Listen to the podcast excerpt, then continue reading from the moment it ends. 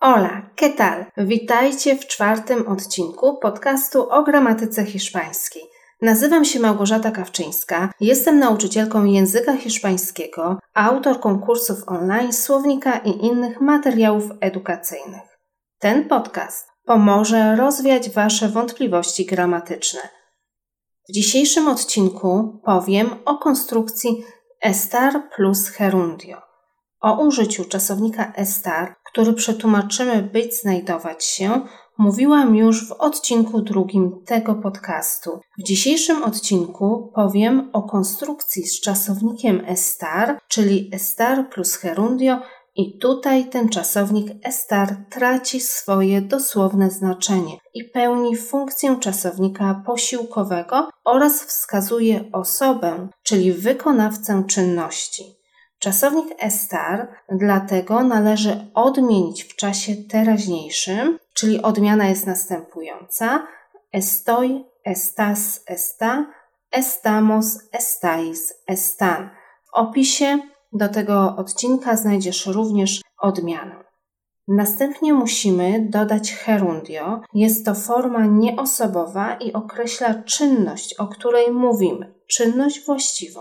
Gerundio tworzymy w następujący sposób. Odcinamy końcówkę ar, er lub ir od bezokolicznika i dodajemy odpowiednią końcówkę do tematu czasownika.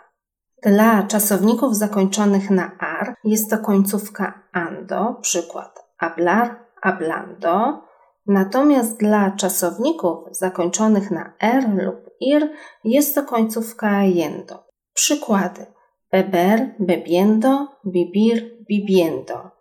Użycie konstrukcji estar plus gerundio służy do mówienia o czynności, która dotyczy teraźniejszości, czyli momentu, w którym mówimy. Dotyczy określenia czynności w trakcie jej trwania. Przykład.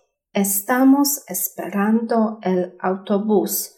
Czekamy na autobus. Oczywiście istnieją też nieregularne formy gerundio.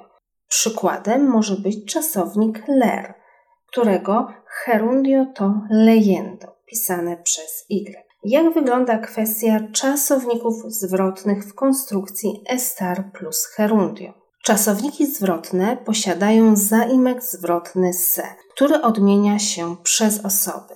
Przykładem czasownika zwrotnego jest czasownik baniarse, czyli kąpać się.